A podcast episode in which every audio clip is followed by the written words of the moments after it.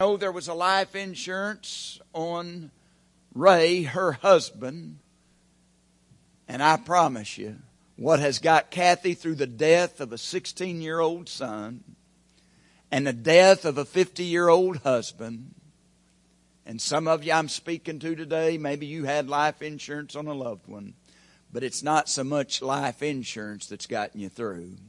It's life assurance. Knowing that they answered that question, the most important question in that, am I saved? And they left that for their family.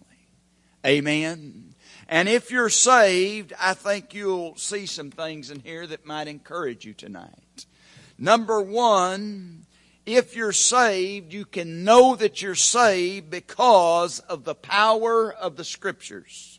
Look at verse 13. In Him, that's Jesus, you also trusted when, after you heard the word of truth, the gospel of your salvation. Now remember, the writer here is none other than the Apostle Paul. He knew something about what he wrote there, because he had trusted in Him, Jesus, and he done that after he had heard the word of truth, the gospel of his salvation. Don't ever forget, before Acts chapter 9, in that of Paul's testimony, he's already in Scripture in Acts chapter 7. And he's in Scripture in Acts chapter 7, not as a preacher to the church, but a persecutor of the church. And that day, Stephen, full of the Holy Spirit of God, stood in front of a big crowd, and he preached the word to them. They hardened their necks, and they began to stone him. And the Bible says that Saul, in chapter 8, verse 1, stood there and consented to his death and held their clothes, their coats, while they stoned him. I believe that's why he says, in Him, Jesus, you also trusted, and you didn't trust Him till you had heard the word of truth, the gospel of your salvation. The Apostle Paul, I believe the start of it is when he heard Stephen just tell the truth, the whole truth, and nothing but the truth about Jesus Christ, who came, died, was buried, and rose again. You ever think about that? That's the Apostle Paul. Salvation started by hearing the word of truth. Faith comes by hearing, hearing by the word of God. So if you're saved, guess how you got saved? By the power of the Word of God. By the power of the Scriptures. You ever wondered why Paul was excited in the book of Romans chapter 1? And he says, I'm not ashamed of the gospel, but everything that's within me, I'm ready to go preach it in Rome. You know why? He understood if he had just loosed the Word of God, he had just loosed the gospel, it had the power in those Scriptures to see people saved and born again. And so I'll share Harold Spencer's story. Do you know Harold Spencer? Maybe you don't know Harold Spencer, but maybe you know Tracy Crossfield. She goes to church here. Her and Miss Candy, they had children's church this morning. But I know Harold Spencer before I knew Tracy Crossfield, because he was a rodeo cowboy. He's in his 70s. He's living in a travel trailer in Afton, Oklahoma. He's sick, and he wants a big old tough steer wrestler is drawed down to nothing. A few weeks ago, Marty Brock and I met at Big Cabin Truck Stop, not to go to rodeo like the past days, but to go make a pastoral visit with Harold Spencer. And in that visit, when we thought we was going to bless and comfort him, he welcomed us into that travel trailer. And man, I just sat and listened to Harold Spencer. Marty asked him about his first wife, who had went on to be with the Lord, and his kids, and Marty's knew him, and he lived around Marty's hometown for lots of years. And I didn't know in depth about his family. And I said, Harold, what about your salvation? And he told of how there was a revival in his hometown. He looked at Marty, said, you may remember the revival. You may not. You're just a young whippersnapper. He said, but Brother Lundy was the pastor. That's Marty's mentor. And he said, he had invited me to the revival, and I'd come to the revival, and I'd listened to what the preacher said. And man, I'd been chewing on that for a full day, but I was entered in a rodeo, and I went to the rodeo, but I just continued to chew on what that evangelist had said. It was the power of the Scriptures. He said, because I didn't get to go to the revival the one night, I went back the next night. And man, all the next day, I chewed on what the evangelist said. It was the Scriptures. And the pastor knew that he had come a couple of nights, so he knew that he was hungry and he was searching. So Harold said, I was working on my truck, getting ready to go to another bunch of rodeo. And he said, Marty, you know how Lester Lundy was. He showed up at my house. And he began to share his faith some more. And he said, right there in my front yard, I give my life to the Lord. Now, Brother Marty Brock said, man, that's good, but I got to ask you about, and he named his second wife. I can't recall her name. He said, nah, was she saved? Because he'd outlived two wives, folks. He said, man, she told me she was before we got married. You just got to love them old cowboys. They're just straight shooters. Because you know you're not supposed to be unequally yoked. I mean, just a straight shooter. But he said, boy, did I ever question that. After I married her, I'd ask her, you want to go to church? And she didn't want to go to church much. But what really got me, boys, is I never could get her to read her Bible. I was often trying to get her to read her Bible. And one day she just looked at me and she said, I just don't understand it. Now he said, you two's preachers, but I looked at her and I don't know if I told her right, but I think I did. You listening? He said, I told her, if you're saved, you understand a little bit of it. Folks, that old layperson might have taught two preachers something. The natural man does not understand the Scriptures. But if you're saved, you understand enough of it to know that you're a sinner in need of a Savior, because it was the word of truth that revealed that to you. So if you're saved here tonight, you can know that you are, and you can know that it started. You were saved by the power of the Scriptures. And all God's people ought to be saying, amen and amen. And I agree and amen, and shout hallelujah to Harold Spencer. If you're saved, you may not understand the whole Bible, but you understand part of the Bible. And let me tell you, when you dig in, you can understand more and more of the Bible. And you go to church and you get taught, you can understand more and more of the Bible. Man, the most important question you can ask, am I saved? And if you can know that you're saved by the power of the Scriptures. But secondly, listen, you can know you're saved because you're sealed by the Spirit. Now, I didn't know when I was preaching this morning I was going to be right back on this. I ought to. But listen to verse 13. In whom also, having believed, I can't see, you were sealed with the Holy Spirit of promise. Listen to verse 14, who is the guarantee of our inheritance. You heard the word of truth. You believed. That was your salvation. And now Paul says you can know you're saved because of the power of the Scriptures, but you can know you're saved because you're sealed by the promise of the Spirit.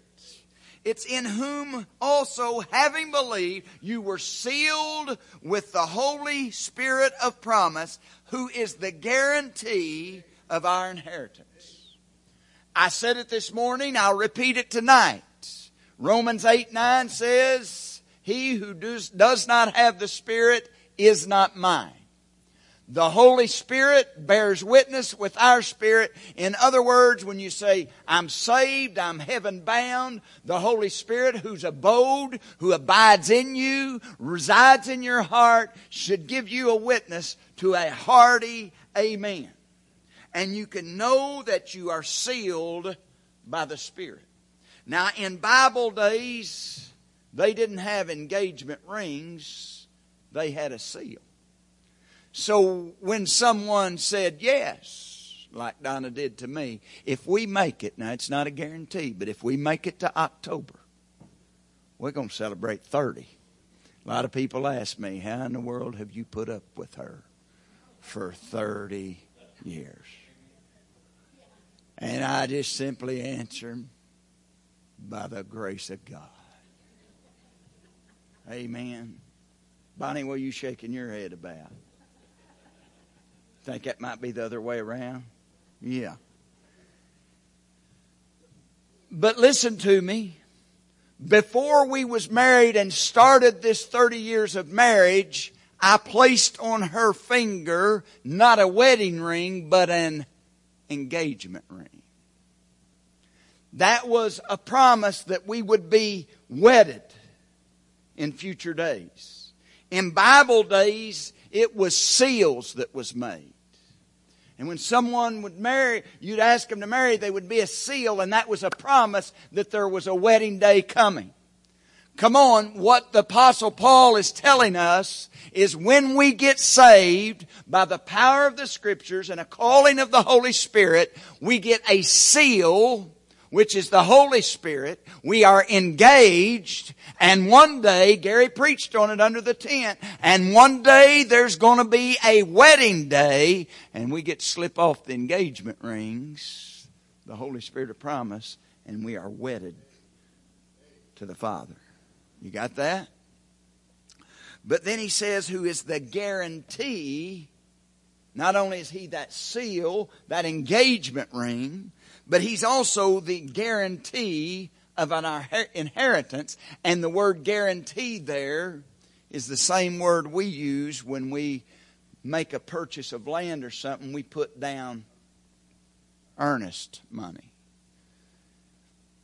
My conversation, or at least one of them with Trenton this week, was, how about the house? He said, well, we had to give them some earnest money. And so that earnest money was simply to guarantee the purchase. Hold it, and there's going to be a closing day. So what did God do for us? He gave us the earnest, not money, the earnest of the Holy Spirit, meaning not only do we have a wedding day that we are sealed with the Spirit of God, we got a closing day. He gave us the Spirit, the Holy Spirit, as earnest money. And one day we're going to close this deal. Whew.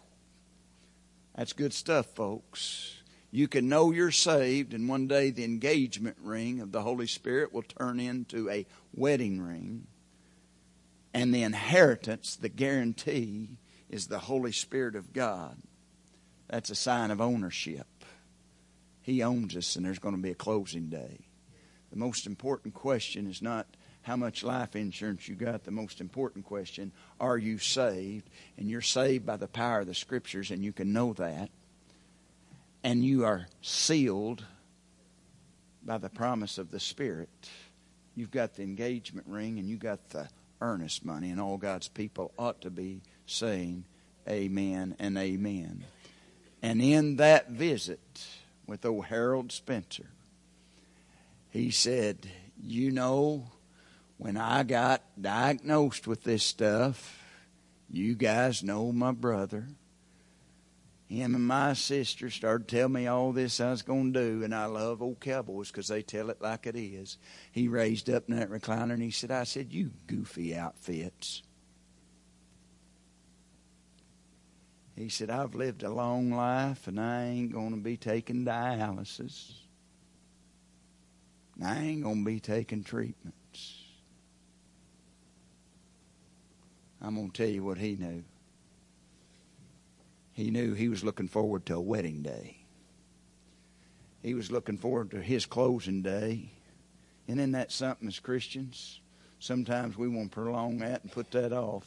And how much joy is it going to be when we are wedded to the Heavenly Father? And how much joy is there going to be when we get to have our closing day with the Lord Jesus Christ? No wonder old Harold Spencer, when they started getting mad at him, tell him, he said, them goofy outfits. Man, why in the world wouldn't somebody want to get to wedding day and closing day? And all God's people said, amen. I was pretty sure Harold Spencer knew not only the power of the Scriptures, but he knew the promise of the Spirit.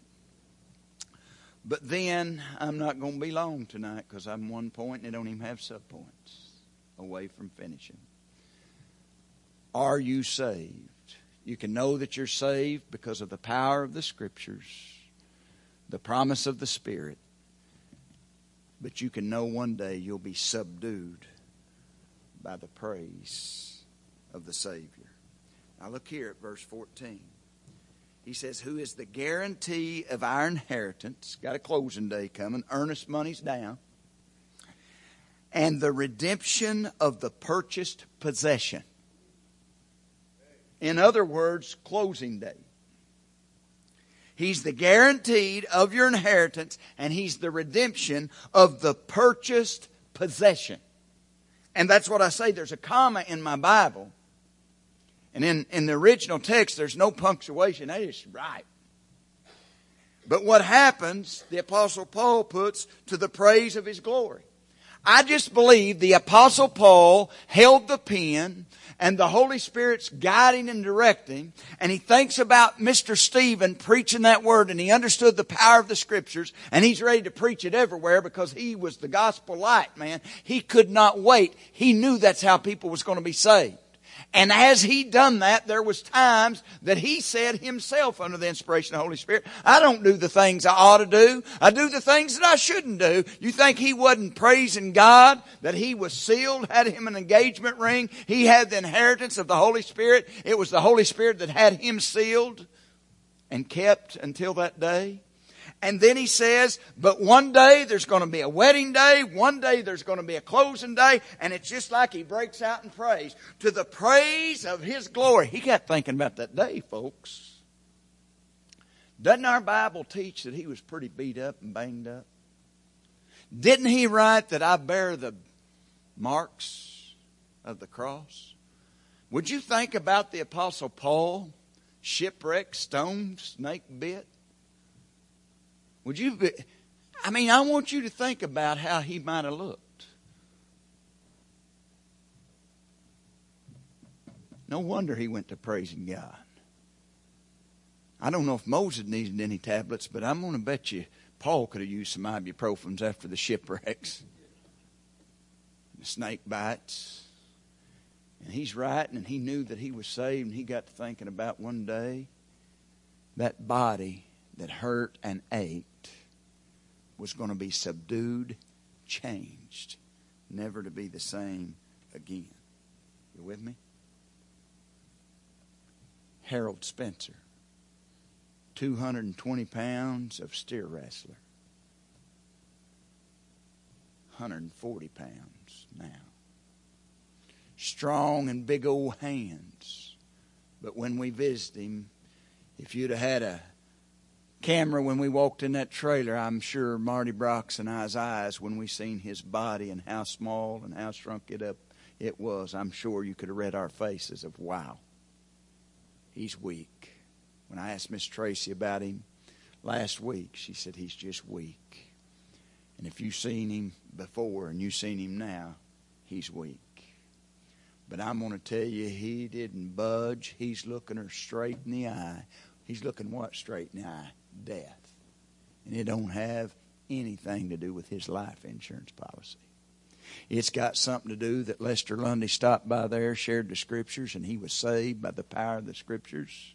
It's got everything to do for him understanding that he was sealed by the promise of the Spirit. And it had everything to do with he knew one day he was going to be subdued to the praise of God's glory. God cannot wait to change these disease-ridden bodies, these aching and hurting bodies, into a body just like His. It's often been asked, what are we going to be like, preacher? Well, the Scriptures answers that. Don't know. But listen. Philippians 3:20. For our citizenship is in heaven. If you're saved, you're a foreigner here. Your citizenship got moved to heaven, from which we also eagerly wait for the Savior, the Lord Jesus Christ. Now listen to this. Who will transform, subdue, change our lowly body, that it may be conformed, listen to this, to His glorious body, according to the working by which He is able even to subdue all things to Himself. I say I don't know because I really don't know what His glorious body looks like. I just read about it. But I know that same glorious resurrection body that He got, Paul got it. Think he wasn't looking forward to that? He got to praising God. Harold Spencer, disease, kidney failure has got him shrinking up to nothing.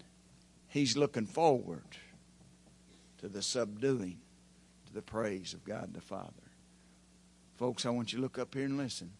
All of us has had family members, and if you hadn't, you probably will, that cancer and disease has ate away at their body.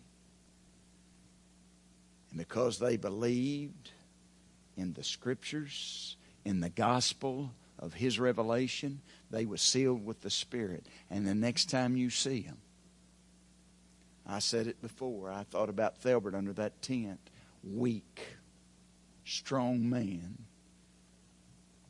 and it was all I could do to get him back in his bed. That night he sat up. Next time I see him, that ain't how he's going to be. And these bodies that ache and they hurt, folks, I know that I'm saved because of the power of the Scripture, the promise of the Spirit. And I can't wait till wedding day and closing day because I'm going to get a brand new body. It wasn't a long message tonight, but I just want to tell you, you ever heard the saying, signed, sealed, and delivered? What I preach to you is saved, sealed, and one day delivered. If you're a born-again child of God, you're saved, you're sealed, and one day you will be delivered. Let's all stand. Father, we come to you, and sometimes our televisions, sometimes our social media try to make us think there's a more important question than the most important question. And that most important question is the same question that Pontius Pilate asked. What shall I do with the Christ? And so my prayer, if there's someone here tonight that cannot answer that question, am I saved, with a yes, with an amen, I pray tonight would be the night that they would change answering that question from a no to a yes. By simply believing that Jesus is God's Son, He died on the cross, and on the third day after being buried, rose again. Admitting they're a sinner, believing with their heart, confessing with their mouth the Lord Jesus. And Father, I know with the crowd on a Sunday night, and even a small crowd, there could be someone that needs to do that, and I pray if there is, they will. But Father, for those that's already able to answer that question, am I saved, with a yes, a hearty amen, and gets an amen from the Holy Spirit, we thank you for the power of the Scriptures. We thank you for the promise of the Spirit. And we thank you that one day we'll be subdued by the praise of the Savior. And we find great encouragement in that tonight. Father, I pray that each and every one of us would respond in a way that's pleasing to you tonight.